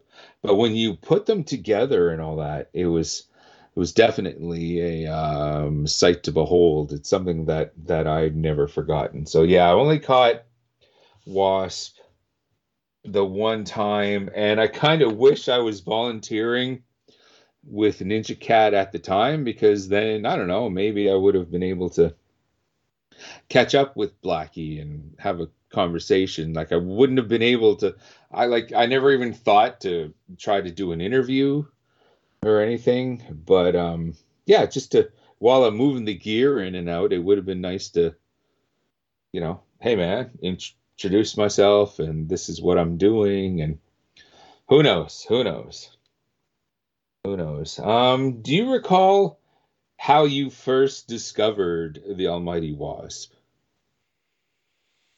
No, I, I I'm really trying to think about that, and it it's either it's either John Caddick again, from iron city rocks yeah. Yep. Yeah, which is the whole reason I know who Kiss is, the reason I play guitar, um, or it's my friend Becky, okay and it and it feels like it's her because she had this awesome wasp T-shirt that was a skull. Um, and I probably saw her in an Astor, and she's probably brought me the Last Command cassette. oh okay It because because it was the Last Command cassette's the first one that I listened to, and it was either hers or John's. So that was the record where you discovered them Yeah. that was the second Yes. yeah it was the second record Yeah. yeah yeah okay um myself okay it gets a little like it was a very quick time period where i'd first heard of them and then the first record comes out and all that but there was a big stink about the uh, animal fuck like a beast song Oh yeah, yeah, yeah. Okay, and before Capitol picked the band up for their debut self-titled record, Metallian magazine appeared, which uh, oh, it was one of my favorite magazines back then. Um, as great as um, you know, as soon as I went metal, it was the same year that Circus and Hit Parader also went metal as well. It was just that kind of period. At the same time, I was also discovering Metal Forces magazine, Metal Hammer, Kerrang, and Canada's contribution was Metallian magazine. Fantastic stuff. Okay, uh, just a couple years ago, um, old gold vintage vinyl. Um, Brent he brought in. Uh, he found a, like a collector. He bought a bunch of uh, his old metal magazines and all that. And when I when I walked in, you know, and I'm going through, oh, you got some new magazines and all that. Just holy shit, he's got a whole bunch of Metallians. I bought them all, you know, in at, at one time. So yeah, Metallian was a big thing for me. And they were the first ones that I knew of, okay, that we're talking about this controversial song. Okay, like this was before that I had discovered a band like um, a hardcore band like Minor Threat, which had 500 fucks in their debut record. Okay. At yeah. the time, there wasn't a lot of mainstream music or even just music that I heard that had a lot of foul language in it. So, Animal Fuck Like a Beast was like, oh my god, like, uh, I can't believe there there's a song like this. So Metallian had done an article about the controversy behind this song. Okay. Short while later, it must have been about six months or so after that, maybe closer to a year, but the first Wasp self titled album dropped. Okay, and it's like, oh, okay, this is that band. Okay, that metal that Metallian was talking about, you know, with the they this is the band that does the Animals song. And of course, the first single, I Want to Be Someone, was making the rounds on the Power Hour on Much Music, which was kind of our version of MTV and the head the Headbangers Ball. So yeah, for me, like with Wasp, I go right back to the beginning. Like like you even before that first that first record. It just it took a while though, and I believe I mentioned this last episode. It took a while before Animal got released officially on some reputable label. Banzai up here in Canada released it, and Music for Nations released it actually, I think, a cu- couple different times. And if I go through Snowy Vaults, I should have both Banzai and Music for Nation seven inches or 12 inches of that particularly classic song. So yeah, even even even before that that record that just captured the hearts and minds of metalheads all over, they were making waves, like I said, as yeah. well. You know their their controversial live show with the topless women on the rack and the raw meat and all that. Like they they had a plan shall we say. And uh, that's how i discovered them like right right from the start. There's and and like wasp never really went away. Okay there's there's they've still all throughout the 80s uh, or all th- all throughout the 90s and then sp- sp- sporadically since then they're still making you know new albums with with with the original material. It's just it's just one of those bands they're so integrate integrated into the 80s like when people think of wasp they think of hair metal in the 80s and all that and they don't really think of uh anything after that. Well, and I think it's just because they were such a big part of the PMC controversy, or the PMC mm-hmm. rather. You know? Oh yeah, yeah, yeah. remember, remember, okay, because one of the beefs that old Tipsy had, Tipsy Gore there had, you know, because Wasp, oh, we are sexual perverts or something. Whatever. I, God, I got so is sick that, of hearing that. Is that like uh, but when I heard that, it's like I could see Blackie, you know, like what does WAS stand for or anything, you know? Yeah. I can see them, you know, as a as a rib saying, "Yeah, we are sexually perverted," or or whatever. Oh, he more than likely said it to like make a joke and piss somebody off. Mhm. But then, you know, you had that. You had Kiss as Knights in Satan's Service. You had Right. ACDC as Antichrist Devil's Children. I think it's the same thing. Yeah. You know, it, because in the 80s, they were so desperate to use fear. And, and this this is why I'm so pissed off today and just can't figure this out is, you know, the same people that were like, I can't believe that you're going to label my music voted for fucking Al Gore. like, Aw. guys, what do you think is going on here? You know, um, but but just they were so desperate to use fear and to get the and, and honestly, it's very much like what's going on today, right?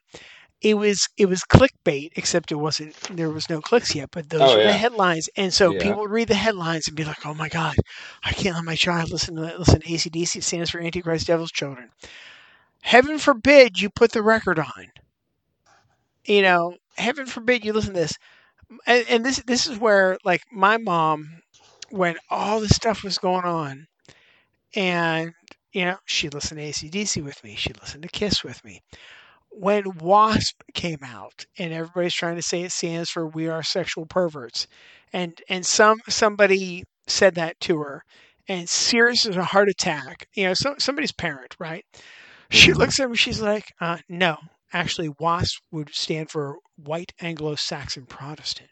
I'll take that. You know, and you just should have seen it. And because you know th- that that's a very religious term for you know the English and all that sort of stuff. So the person spouting this with their Bible verses should have known that, and it was just a great time. You know, like because you know my I- you know, I, I we we've talked about this. I think ad nauseum at this point, but like, you know, mom never believed in, in censorship, and Mhm. you know, she believed in a conversation, and that's the same thing with my kids. Like, I was having this conversation with Aiden because we were talking about stuff that his parents let him listen to at a certain age, and I said, listen, I said, there's an age where I didn't let my kids listen to that. I said, but now they're almost well, one's a teenager, one's almost a teenager. I'm like, now we're to the point where it's like, okay, let's put it on, let's listen to it. You know, hmm And that's a sign of, of of parenting instead of oh no you, you can't listen to this. Well, sit down, talk about it. You know, okay, when you listen, okay, you brought home this this goofy rap record. Okay, like why? What does it do for you? What's you know? Open communication is a sign of good parenting, and I think you've. I, I know you've got that, and we had that and all of that. Um, do you have anything else you might want to? yes. Okay. So, Oh, that was a that was a yes. I like Well, that. so remember it's the 80s, right? And we, Uh-huh. we've we've kind of alluded to this. And so everything is is satanic. Everything, you know, any let's put this way. Everything involving heavy metal, rock and roll is now satanic. All the imagery, all this sort of stuff. So Mhm. my school was on this tear where you couldn't have a skull on your t-shirt. Oh, oh, oh. And I told you about my friend Becky and her wasp t-shirt. hmm And I had finally had it, right? This is my senior year. I, I can't remember if they only started my senior year, um, but they were really trying to crack down. And one, and, and this this is what this is what I can't get people to understand is, um, you know, like when when eh, people fear whoever's different for whatever reason, Mhm. right? So because I had long hair, because I listened to Kiss, because I had my jean jacket, because I was crazy and loud and boisterous and had a lot of energy, I was obviously doing drugs and worshiping the devil. Of course. Well, yeah, that's Right. what I was doing all through the '80s, according to a lot of people. You know, and so if I had a skull on my t-shirt, that's what it meant, you know, and, Mhm. and all this sort of stuff. So it was the day that I was wearing a pirate flag T-shirt that I got on the band trip that we took to Walt Disney World. It was a Pirates of the Caribbean T-shirt. I love that ride. Right. Okay. And so it's Yeah. Jolly Roger. Right. Well, because it's me wearing it, I am called to the principal's office. My dad's on speed dial. I'm not even making that up. Wow. Um, oh, you know, like like my my dad, my dad left work so many times to come talk to the principal. You know, and he would have he'd have my dad on the phone when I would get there and all this sort of stuff, and that set me off because I'm like, because they're like, well, you know, you're allowed to wear a skull. I'm like, it's a Jolly Roger. It has nothing to do with any band that you're trying to prevent. Well, a skull means this and this big thing. So I'm like, you're out of your fucking mind. hmm Well, the next day, one of our football players is sitting in class beside me. Mind you, my football team in for my four years at high school did not win a single game. If we did, it would have been because the other team didn't show up. Oh, okay. Right. We lost for four years straight, but our football players were still treated like gods that won every game. Well, that's yeah. Right. Uh huh. So- that's, that's American. So mind you, that's going on. So I'm looking at this guy, and he has this T-shirt on, and it's a skull and crossbones. Nobody's Uh-oh. saying a word. And I'm like, well, wait a mm-hmm. second, what's going on here? And then I'm reading the T-shirt, and it's hitting me. It says Defensive Player of the Week. It was given to him as an award from the school. Wow. Wow. And so, because again, everybody thought I was stupid. Everybody did everything they could do to make me feel stupid. And you know, to to this day, Snowy, like like you know, I know you and I joke, and you'll call me for the computer stuff. I don't consider myself a computer guy, and it's because people would tell me how stupid I was and that I couldn't do this and that and all that sort of stuff. Oh. You know, but and, and that's and that's a whole other thing. It's like you know, I was talking to my my buddy Aiden, and we're talking about learning stuff. I'm like, dude, I had a rough time learning in school. I had to figure out um, shortcuts, you know, and it, it was just one of those things. Like I just I had to figure it out, and so I, I, that's why I take education so seriously now. As far as that's why I want to get into- music education, and you know, even like with my job, I'm in education because I I never want anybody to go through the learning experiences I had to go through. You know, Ah. and so I'm looking at this and I'm thinking about this, and in my mind, I'm hatching a plan. And then, of course, I see um, a cute little blonde girl, one of my friends who's a freshman, in a great white Mr. Bone t shirt. okay. So I'm like, oh, fuck this. So I talked to my friend Becky. I'm like, I need your wasp shirt. And she's like, What are you going to do? I said, I'm going to wear it. She's like, I know that's what worries me. What are you going to Yeah. do? I know. Yeah. you know, because she knows I'm going to get in trouble. And I'm like, just let me do it. And like, you know, she knew my mom really well. Her and my mom talked as much as her and I talked. You know, like, like she she's one of those friends that I I don't even know how we started talking to each other and how we became friends. But we were just you know talk on the phone all the time. You know, we we never really dated, nothing like that. You Mhm. know. Um, but just you know, we're really good friends, and so she gives me the shirt, and I think I walked around with it on until they stopped me, but I was prepared and I drawn on paper and taped over the shirt a censored sticker, you know, and that was day one. And then the next day, my other friend, I borrowed her shirt because nobody said a word to her when she wore it. And so then I wore that one.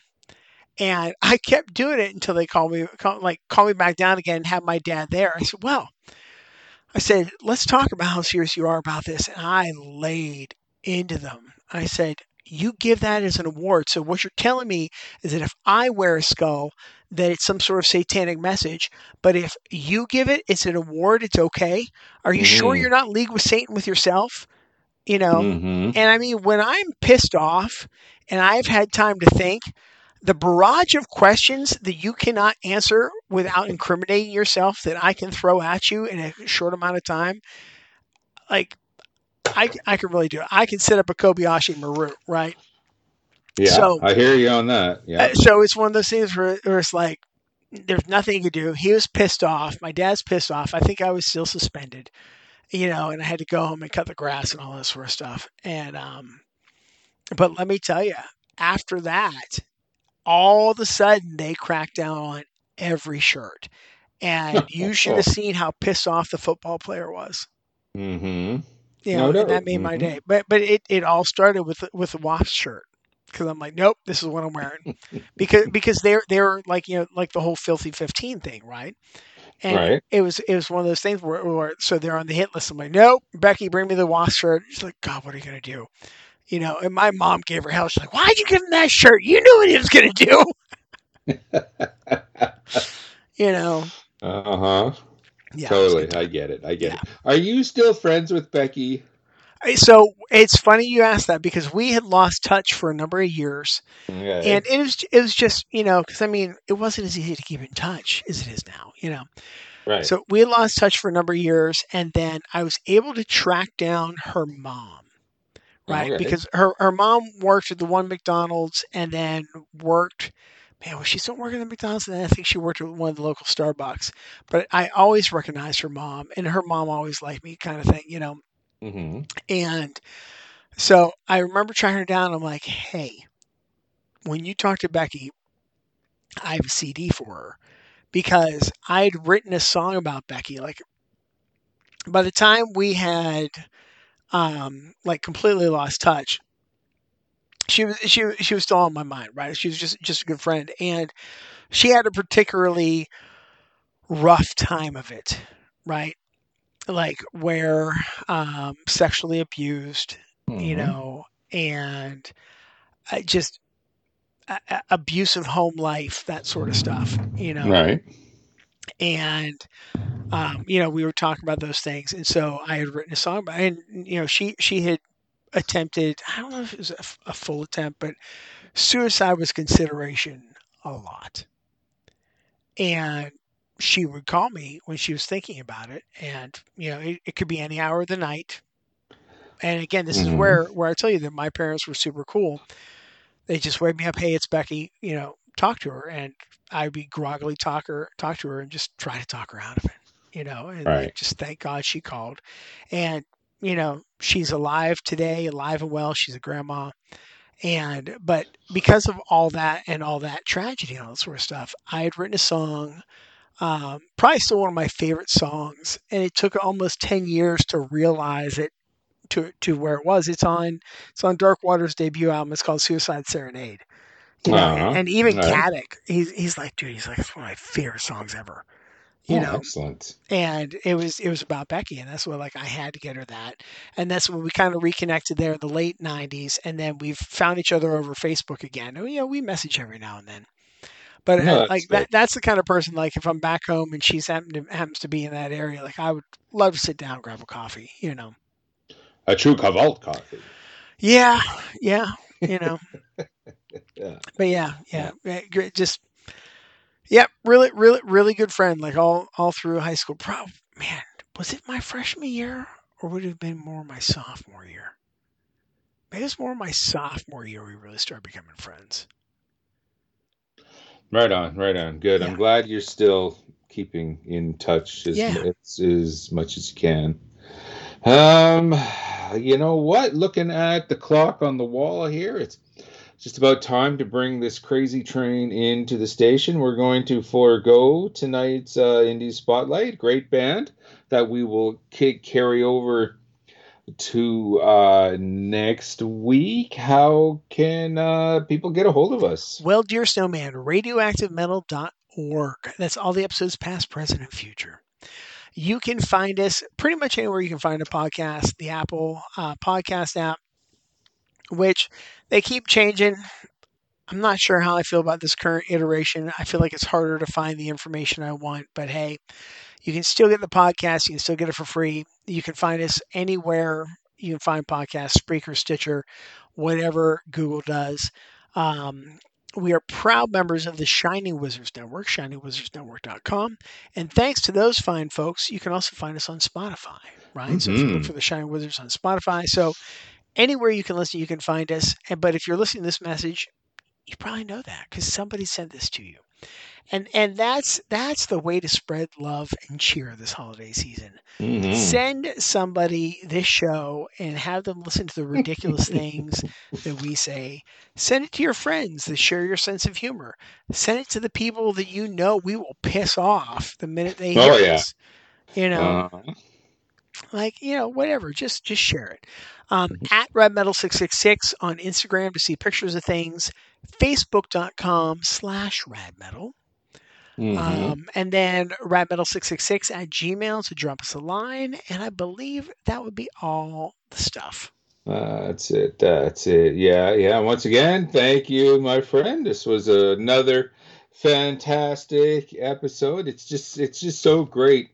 Like just sitting down and just yapping like with another fan that's into something just just just as much as you are. It always makes for a great time. And I'm sure everyone listening to this is like going, fuck yeah, dude. Fantastic stuff. So, in the meantime and in between time, that's it. This has been a Like a Beast episode of Radioactive Metal. I'm Snowy White, and this is aaron signing off.